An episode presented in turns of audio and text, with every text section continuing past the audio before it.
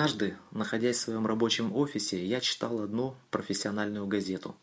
А на последней странице размещалась лента коротких новостей в мире. Одно такое сообщение мне особо врезалось в память. В Тегеране, столица Ирана, одна семья была госпитализирована в результате отравления. Когда занялись исследованием причин трагедии, то оказалось, что в чайник залез каким-то образом скорпион. Когда дело пошло на поправку, у хозяйки семейства спросили, «Вы разве не видели насекомое в чайнике, когда наливали воду?» На что она ответила, мол, она не только не видела его, когда наливала в чайник воду, но и более того, когда она мыла чай, чайник, она вообще его не видела. Страшно подумать, но это коварное существо забралось в носик чайника. Кто-то скажет, это ужасно. Да, это ужасно, но я подумал вот о чем. В нашем сердце существуют некие закутки, где могут в тайне притаиться такие сложности характера, которые отравляют жизнь и нам, и нашим близким. А мы сегодня будем говорить о личной проблеме во внутренней жизни человека, которая, по моим наблюдениям, превратилась ну просто в массовое бедствие. Мы поговорим о комплексах неполноценности. Почему я стал вникать в этот вопрос? А, может быть для того, чтобы преподать с кафедры нечто эксклюзивное? Нет. Этому предшествовали некоторые наблюдения и переживания за близких мне людей. В церкви долгое время находился замечательный, благородный и добрый человек, из числа коренных малочисленных народов Севера. Я с ранней юности питал внутреннее уважение к этому брату. Но вот однажды, лет через 15, он заявил, «Вы, русские, нас считаете второсортными». Каждый из присутствующих братьев отметил, что не считает вопрос национальности актуальным в церкви. Здесь нет рас, и все во Христе равнозначны. Но убедить брата было в этом невозможно. Через короткое время он оставил церковь. Нет, он не вернулся к своим старым порокам и грехам, и продолжал жить порядочной жизнью, но в церкви его больше никогда не было. Никакие уговоры и посещения на дому не помогли этому хорошему человеку возвратиться. В то время я задумался, что это за стихия, которая просто слезала человека на ровном месте и довела его до погибельного состояния. Через время я стал наблюдать за повадками одного тоже очень хорошего брата и друга, который периодически впадал в некоторую сложность и обидчивость. Его открытый и искренний характер вдруг резко сменялся на замкнутость, причем на длительное время. Однажды, когда я решил глубже пробороздить тему комплексов неполноценности, он мне вдруг стал как-то понятен. И я ему рассказал все, что я думаю о его скорпионе, который отравляет жизнь ему и окружающим его. И он дал мне высказать свои наблюдения и исследования в этой области. Я чувствовал при этом фидбэк, обратную связь. Он слушал меня с покрасневшим лицом, в другом случае он не позволил бы мне говорить свое мнение о нем так много. И я понял, что неспроста он мне позволил такую роскошь. Итак, что же такое комплекс неполноценности? Это чувство ущербности и второсортности, заставляющее страдать. Это болезненное переживание, что все лучше тебя, а ты никчемный и ненужный. Впервые этот термин ввел австрийский психоаналитик Альфред Адлер – и с тех пор этот термин прочно вошел в психологию. Кстати, короткое отступление от темы. Несколько слов о моем отношении к светской психологии. В целом, эта наука в миру обречена на тупик. И я нисколько не унижаю специалистов в этой области. Психологи именно эпизодами могут правильно наблюдать и изучать внутренние процессы человека. Они могут делать правильные выводы о состоянии человека. Они могут даже увидеть, как помочь человеку. Но есть одно большое «но». Они не рассматривают человека как духовное существо, то есть творение, в которое Бог вдохнул, так сказать, частицу себя. Если рассматривать человека, устранив при этом Бога, то такая психология становится в конечном счете провальной. Невозможно изучить человека в отрыве от замысла его создателя. А вот почему часто наши служители оказывают более глубокую душепопечительскую помощь, чем тот же дипломированный светский психолог. Они рассматривают человека, не отрывая его от Бога. Кроме того, добавлю, а, взять, к примеру, труды известного оратора Карнеги. Книги чисто психологического плана. Хорошие наблюдения, примеры и даже советы. Но опять же большое «но». У этих хороших советов не евангельская основа – Книги учат, э, как повлиять на ближнего, чтобы хорошо было мне. А Христос учит, как повлиять на ближнего, чтобы хорошо было ближнему. Евангельский принцип любви. Итак, комплекс неполноценности. Как-то один мой хороший друг сказал, но ведь это не библейская тема. Тогда давайте откроем наши Библии и будем читать. Исход, 4 глава, читаем с 10 стиха. «И сказал Моисей Господу, «О Господи, человек я неречистый, и таков был и вчера, и третьего дня, и когда ты начал говорить с рабом твоим, я тяжело говорю и косноязычен». Господь сказал, «Кто дал уста человеку? Кто делает немым или глухим, или зрячим, или слепым? Не я ли Господь?» «Итак, пойди, и я буду при устах твоих, и научу тебя, что тебе говорить». Моисей сказал, «Господи, пошли другого, кого можешь послать». И возгорелся гнев Господень на Моисея. Только подумать, такая величина, как Моисей, осмеливается возражать Богу и настойчиво сопротивляться. Что это за такая сила, которая заставляет духовного Моисея говорить Богу «нет»? Моисей сосредоточен на своих дефектах речи, на своей неполноценности. Неужели это так сильно? Да, очень сильно. И людям свойственно глубоко переживать о своих неполноценностях. Чем больше я нахожусь среди молодежи, тем больше мне они понятны. Поверьте на слово из моих наблюдений, что эта проблема просто захлестнула массы народа Божьего. Давайте попробуем понять природу этого комплекса неполноценности, что лежит в его основе. Мы как верующие мыслим духовными категориями, а не светскими. И насколько мне видится, этот комплекс, он корнями уходит в такие пороки, как самолюбие плюс страх. Я хочу сразу сделать важную оговорку. В моей а, беседе наблюдения и выводы являются обобщенными. И, конечно, их нельзя применить ко всем поголовно, поэтому каждый случай нужно рассматривать отдельно. Давайте назовем, на что влияет комплекс неполноценности. Первое – на поведение. Комплекс неполноценности может быть причиной неадекватного поведения. Бывает, что у человека все нормально с головой, а поступки допускает странные. Давно слышал такой пример, как а, молодежь ехала на общение в арендованном автобусе. И вдруг одной сестре стало плохо, до потери сознания. Автобус остановили, девушку вынесли на улицу и стали приводить в чувство. Позже она узнавала у подруг, кто ее выносил, кто над ней махал полотенцем, кто там причитал. Она инсценировала болезнь. Ей не хватало внимания. Очевидный признак, что девушка страдает комплексами, и эти комплексы вызывающие ощущение ненужности, толкают человека на неадекватные, странные поступки. Еще на что влияет? На речь. Речь под воздействием комплексов может быть самой разнообразной. Неуверенная, вызывающая на сострадание, обидчивая. И наоборот, она может быть даже крикливой и высокопарной. Ниже я скажу почему, когда мы будем говорить о маскировках комплексов. И на что еще влияет на самочувствие. У обладателей комплекса неполноценности могут возникать неврозы. Чем больше мы зацикливаемся на своих неполноценностях, тем быстрее мы разрушаем свое здоровье, которое потом не купишь. Есть библейское выражение в контексте богатства «сами себя подвергли многим скорбям». Эти слова можно применить и в данном случае, когда Бог тебе не предназначил тех скорбей, которыми ты сам себя изводишь. Теперь э, скажем несколько о том, к чему приводит комплекс неполноценности или как делает несчастным своего владельца. Значит, первое к депрессиям ведет. Одна из причин депрессии – это бесконечные страдания и несогласие со своими данными. Во-вторых, ведет к излишним опасениям. Я лично знаю такие случаи, когда сестра дает брачное согласие не потому, что имеет уверенность в своем выборе, а потому что не уверена в себе. Я имею в виду заниженную самооценку своей внешности. При этом сестра имела очень приятную внешность.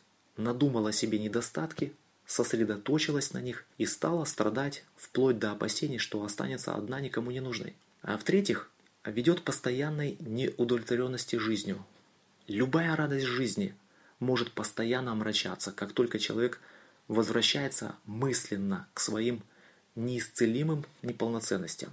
А если кто-то по глупости затронет больную тему, намекнет и даже посмеется, это перечеркивает все прекрасное, что радовало до этого человека – Будешь сосредотачиваться на своих неполноценностях, будешь постоянно недоволен жизнью. Сам теряешь свое счастье. А, видите ли, наше счастье зависит не от обстоятельств жизни, а от нашей реакции на них. Эту формулу нужно просто запомнить. А, в-четвертых, комплекс неполноценности ведет к самоубийствам. Крайняя степень деградации того, кто болеет от своей никчемности. А мне довелось однажды прочитать переписку между психологом и девушкой, решившей свести счеты с жизнью. А ее чувство своего ничтожества и никому не нужности дошли до открытого решения покончить с собой. Как только женщина-психолог не пыталась остановить эту безумную затею, через месяц переписка прекратилась. Девушка поблагодарила за такое внимание и написала, что ее сообщение является последним в жизни. Психолог оказалась бессильной. Я выше говорил, что часто светские психологи оказываются бессильными, соприкасаясь с духовным миром. И порой обычный рядовой верующий может оказать более сильную помощь, чем профессиональный психолог. Приведу здесь одно мое воспоминание. Мне было тогда 20 лет, и я не представлял, как работать с такими людьми. Однажды я узнал, что с войсковой части сбежал один солдат, который приходил к нам однажды на собрание. Также я знал, что его преследуют с детства мысли о самоубийстве.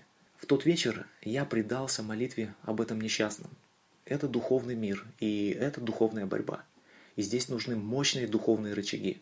Сильнее рычага, чем молитва, я не ведал. Полночь ко мне домой постучали. Это был он. Запыхавшись, он поведал мне, как хотел покончить с собой, но постоянные, непредвиденные препятствия ему мешали это сделать.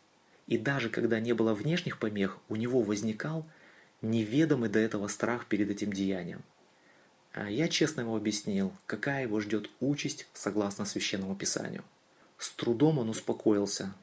Это происходило на моей родине, на Камчатке. Вскоре я оттуда переехал в Хабаровский край и получаю благодарное письмо. Тот солдат пишет примерно так. «Спасибо тебе, что Бог не дал мне через твои молитвы умереть. Я верю в Бога, и я намерен продолжить жить на гражданке с Богом». Светский психолог не вступает в духовную борьбу, исключая Бога в своей работе. А почему тот парнишка жил постоянно с такими мрачными мыслями? Одна из явных причин, о которых я знал, комплекс неполноценности. Он был маленького роста, и мне известно не по книжкам, что многие парни в разной степени страдают из-за маленького роста. Какое же коварство включает в себя комплекс неполноценности? Он растет незаметно и может также незаметно подчинить себе всю жизнь человека, который может находиться в рабстве этого комплекса подсознательно. Знаю хорошего искреннего брата, который прекрасен душой и боголюбив, но периодически он впадает в какую-то странную хандру. Однажды он попросил меня, чтобы я провел статистический опрос своих детей, чтобы они выстроили наших местных проповедников по рейтингу, то есть ему хотелось знать, на каком он месте. Он также обращал заметное внимание, кто каким будет проповедовать по очереди, словно в этом заключены какие-то секреты авторитетности брата. И часто он проявлял такие неординарные переживания. Друзья, это все непросто. Как раз с комплексом он имел проблемы – который может взять в рабство, и человек сам не понимает, почему он такой сложный, и все так усложняет. Перечислю самые распространенные симптомы комплекса неполноценности, как его опознать в самих себе. А, первое – недостаточность контактов в общении. Ну, замкнутость не обязательно является следствием комплекса неполноценности, так же как и голова болит не обязательно по одной причине, но тем не менее это одно из проявлений комплекса неполноценности. Почему так бывает? Страдающий комплексами тяжело кого-то пускает в свой внутренний мир. Он боится быть разоблаченным. Об этом мы еще скажем ниже. Также он опасается стать обузой в общении, и что его из-за этого не взлюбят. И поэтому он может выбирать ну, как бы безопасную дистанцию с окружающими. Второе – это демонстрация сигналов попытки обратить на себя внимание. Такая душа нередко ищет утешения, такой даже может о себе говорить специально заниженно. Запомните, часто говорящий о себе плохо ищет возражений. Он постоянно как бы проверяет своими высказываниями, все ли видят его неполноценности так, как остро он видит их сам. Третье. Нездоровая боязнь сделать ошибку. Даже кафедра для таких может стать местом пытки. Вдруг он сделает ошибку, допустит ляп, подвергнется критике, а иногда те, кто боится сделать ошибку в проповеди или сказать плохую проповедь, даже могут сами охотно делать замечания по чужим проповедям. И это не борьба за качество служения их побуждает, а с помощью критики они пытаются самоутвердиться. А четвертое – постоянное напряжение. Это вредные привычки, слова-паразиты, движения и манеры могут вскрывать неуверенность человека, который комплексуется. А пятое – выставление себя на показ в роли жертвы. Таких людей даже иногда называют нытики. Они постоянно вызывают к себе сострадание, они склонны рассказывать случаи своей жизни, где очевидно, что они обижены судьбой. И шестое назову – попытка всем что-то доказать. А, кстати, именно так я и опознал того хорошего брата, о котором я упомянул в самом начале. Он постоянно что-то хотел доказать. Но чем больше человек пытается а, доказать всем свою полноценность, тем больше он подчеркивает как раз-таки обратное. Теперь поговорим о маскировках комплекса неполноценности. Этот комплекс боится разоблачения, хотя и не всегда. Поэтому часто при комплексах нередко все бывает наоборот. Внутри страдания от своей ущербности, а снаружи э, наигранная бравада. Они могут говорить «мне все нипочем, мне все равно, что про меня скажут». И как раз наоборот, именно это его и волнует. Обычно кому действительно все равно, он об этом не трубит. При комплексах человек болезненно переживает негативное мнение о нем. Но эти страдания могут тщательно маскироваться. Итак, а маски, за которыми чаще всего пытается спрятаться комплекс неполноценности. Первая маска – агрессивность. А легче всего показать эту маску на детях. Например, родителям поступила жалоба со школы, что их сын дерется. Многим взрослым кажется, что это лечится ремнем. И далеко не все способны вникнуть, почему мальчик дерется. А ведь одна из причин – это комплекс неполноценности. Где-то посмеялись, потом еще, потом еще. У ребенка развивается комплекс, он внутренне страдает, и в этих страданиях он одинок. Как найти выход, он не знает, а тут еще и дома его ждет наказание за школьные драки. И вот здесь вылазит грыжа этой проблемы.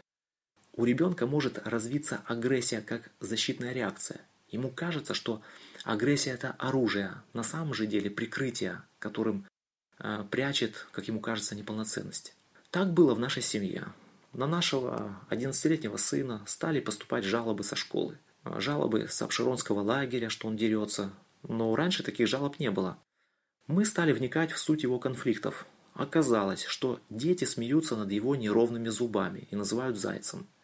И мы подумали, может эта проблема лечится не ремнем, а брекетами. Последней каплей стал случай, когда одна разумная сестра, побывавшая в детском лагере и видевшая все со стороны, она сказала нам, у вашего сына конфликты, ему нужны брекеты. Можно я пожертвую вам 5000 рублей в фонд его зубов? Деваться уже некуда, осталось добавить 95 и вопрос решен. Когда мы это осуществили, то жалобы на сына прекратились. Сейчас у него ровные зубки и уже никто не смеется. Значит, э, второе, вторая маска – это употребление вредных веществ. У подростков и юнцов так выражается типичная попытка прикрыть свои чувства неполноценности через э, взрослые штучки. Вы думаете, в основе первой рюмки, первой затяжки лежит помимо любопытства похоть плоти? Да его плоть еще и не знает, что это такое, и не способна оценить никотин как нечто вкусное. Скорее, здесь гордость житейская. Они хотят почувствовать себя увереннее в коллективе среди сверстников. Третья маска – это использование символа статуса. Спортивные автомобили, рычание глушителя, одежда неформального покроя, татуировки. Все это недалекие попытки самоутвердиться в обществе или как-то себя обозначить. Человек, который не страдает комплексами, ему это все не надо. Ему и так комфортно без татуировок и всякого неформальства. А все вышеперечисленное является жалким вызовом той ущербности и незаметности, от которой страдает юнец.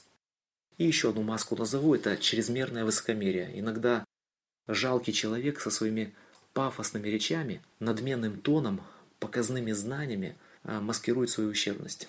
Я должен обязательно сказать об источниках комплекса неполноценности, откуда они берутся и когда возникают. Комплекс неполноценности уходит в далекое детство. Недостаток родительского внимания создает предпосылки для замкнутости и чувства неуверенности по жизни. С другой стороны, излишняя опека родителей, когда они за ребенка делали все, также подвергает ребенка формированию комплекса неполноценности, так как он не научен противостоять стихиям жизни с ощущением полной беспомощности. Он мысленно ищет папу и маму в совершеннолетнем возрасте.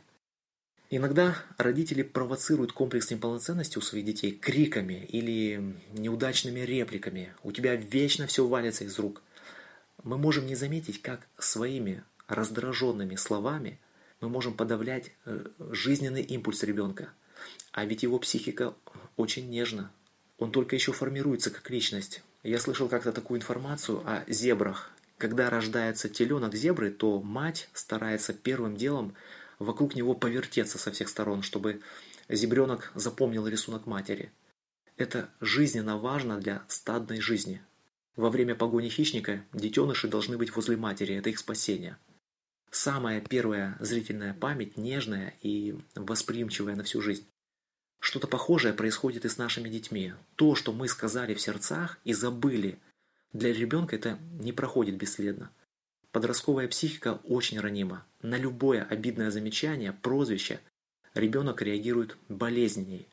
Он еще не умеет э, здраво анализировать обидную информацию. Вспомните, как вас обзывали в школе и вашу реакцию, и как бы вы сегодня отнеслись к этим обзываниям. Совершенно разные вещи. Значит, почва прорастания комплекса неполноценности или в каких сферах человек мучается от своей ущербности. Тоже очень важный такой раздел. Значит, первое, самое, наверное, распространенное – это физические недостатки. Этот вид комплекса неполноценности имеет даже свое отдельное название – комплекс гадкого утенка. Это один из самых тяжелых разновидностей. Почему? Потому что, как никогда, сегодня воспевается культ внешнего вида – а природные некрасивые черты лица или даже конституция тела – это почти непоправимая вещь. Люди страдают от безысходности и такой значимости внешней красоты, что иногда кажется, что не только мир повернут на этой теме, но даже и современная церковь болеет этим. А второе – это комплекс неудачника, вторая разновидность. Ребенка не поощряли, ругали, загнали, запугали, закомплексовали. В итоге он просто поверил, что он ни на что не годен. При этом не нашлось такого разумного попечителя, который внушил бы ему, что он очень нужен. Третья почва – это социальная или классовая ущербность. Не секрет, что даже в церкви процветает горечь социального положения. У всех как-то пошло дело, а я вот свожу концы с концами. Часто в долгах, не могу себе позволить элементарного, в то время как на церковной парковке стоят респектабельные машины братьев. Кстати, я часто не раз замечал, что люди с социальной ущербностью порой ведут себя более гордо, чем зажиточные члены церкви. Как-то одной нуждающейся многодетной семье некоторые из церкви собрали гуманитарную помощь. Знаете, какая была реакция? Вы за кого нас принимаете? Это неприкрытая гордость, где человек ярко показывает свои комплексы, кто не комплексуется, скажет спасибо, и если ему что не надо, отдаст другому, более нуждающемуся. Кстати, многие обеспеченные люди одеваются в секонд-хенде и не считают это каким-то унижением. В моем гардеробе есть хорошие вещи, которые подарили мне друзья. Я очень им благодарен, а также Макдональдсу, благодаря которому эти хорошие вещи им стали малые. Значит, э, четвертая почва или разновидность комплекса неполноценности – это комплекс нелюбимого ребенка – мне известны яркие случаи, когда ребенок чувствовал себя нелюбимым и всю жизнь посвящал тому, чтобы что-то доказать родителям.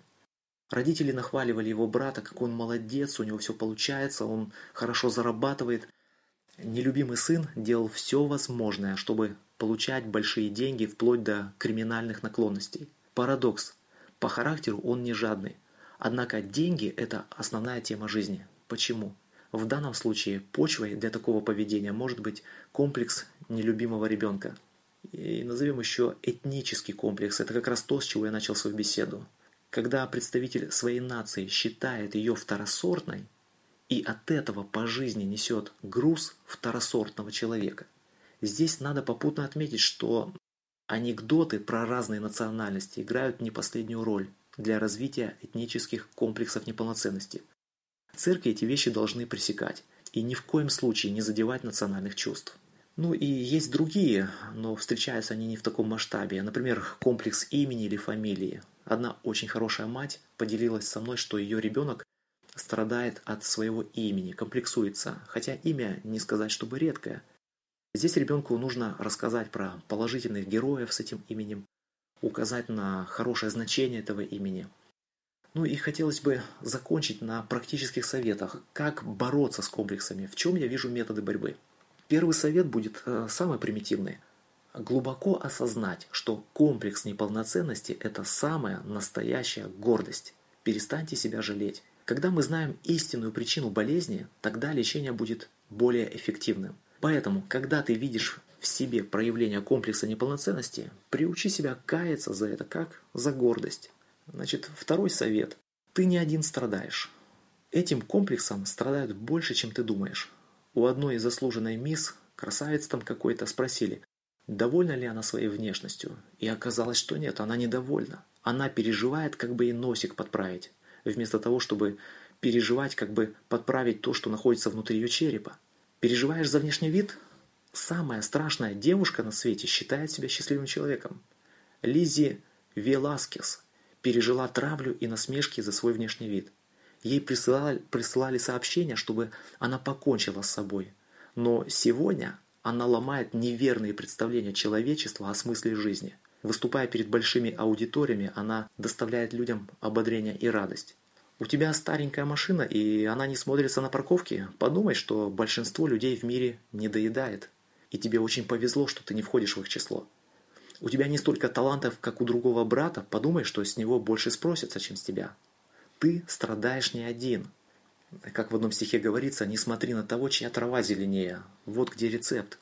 Третий совет. Давайте помнить слова Писания.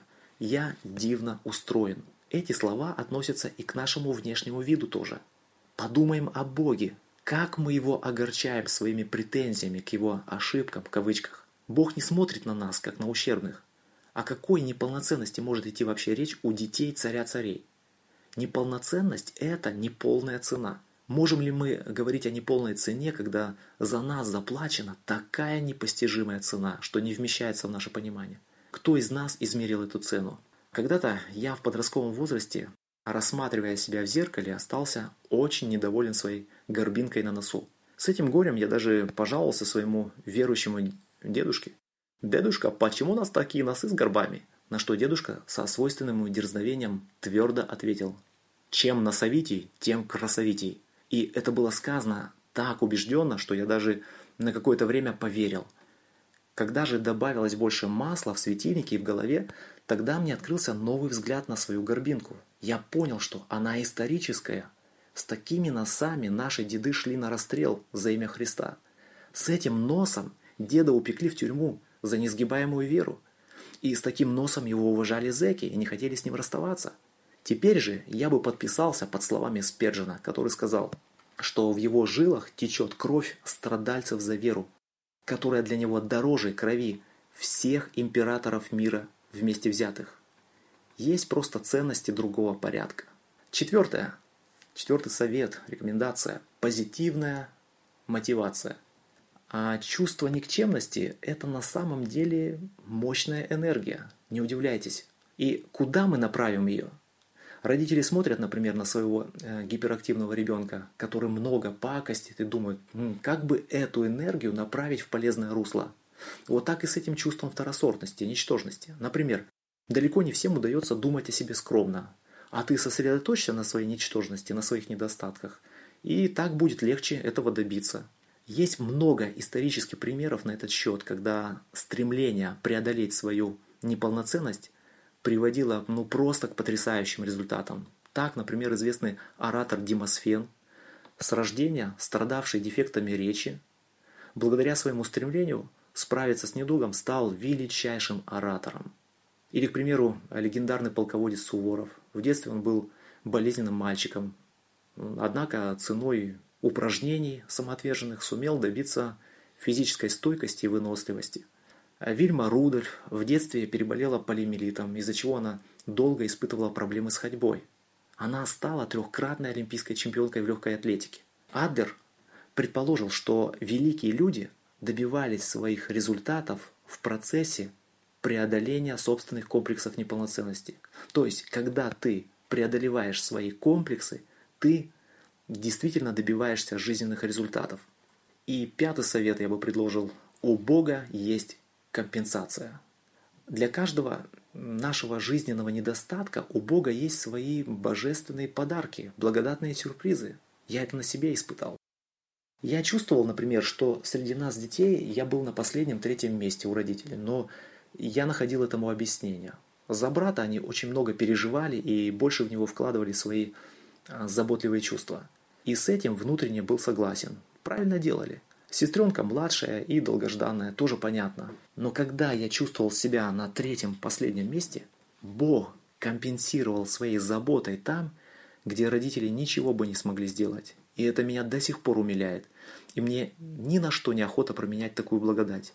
Я бы порассказывал эти случаи, но это просто будет отдельной темой. В заключение хочу вспомнить одну библейскую личность, которая осталась в тени. Его звали Иуст.